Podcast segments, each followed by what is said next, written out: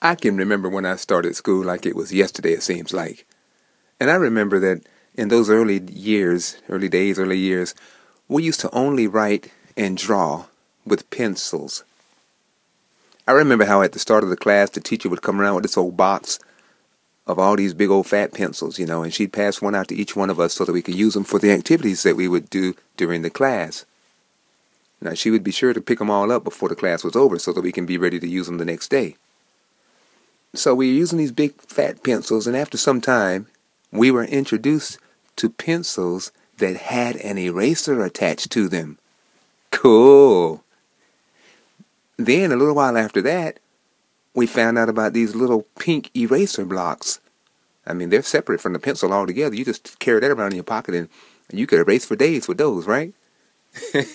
well, as we continued to progress on up through school, eventually our teacher introduced us to what was called the ink pen.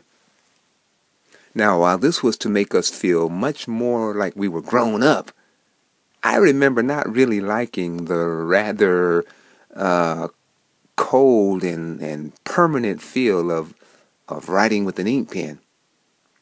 No, I wasn't sure that I appreciated this this graduation up from using pencils to write with every day. After all, when I used to write my little letters to the little girls that I have crush on, you know, each letter that I wrote, it would seem like I had to do at least about 50 edits. I got to get it just right. Yep, I'd write a few words and then I'd erase them. I'd change a little something around in the letter. Nah, that ain't really, that doesn't really express what I want to say. Um, so finally, I would always end up coming out with something like this Dear so and so, I love you. Do you love me? Yes or no? Circle one. You're laughing because you've been there. You know what I'm talking about, right?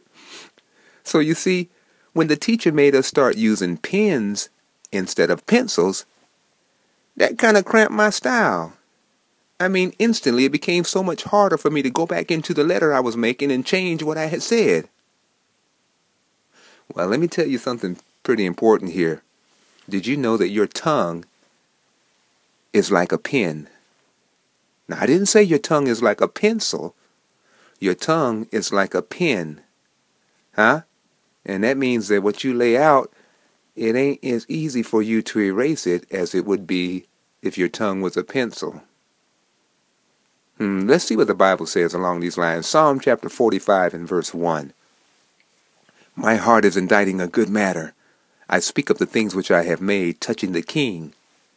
My tongue is the pen of a ready writer. Whoa. So if my tongue is like a pen, do you know what this is telling me? It's telling me that I gotta slow my roll. I gotta slow my roll. I have to slow up a bit and begin to put more time and consideration into what I'm going to say before I speak it.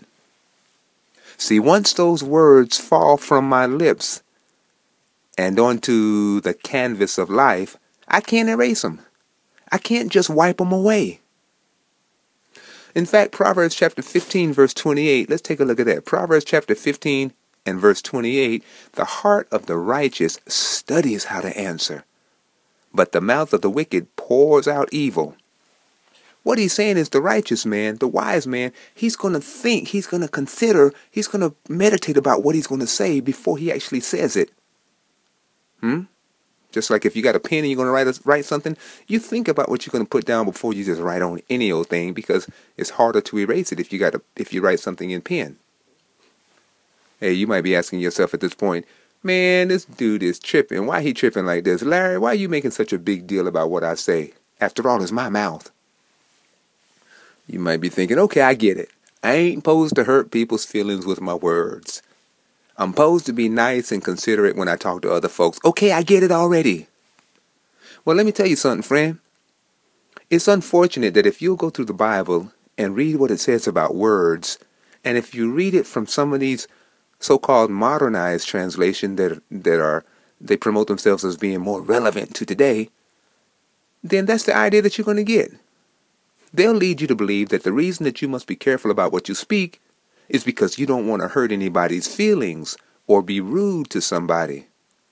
Because remember, God don't like ugly. hey, let me just alert you by stating that the reasons why you want to be very considerate about what you speak go much deeper than this. And we're going to get into some of these reasons in our upcoming segments. But as for now, I want you to get this.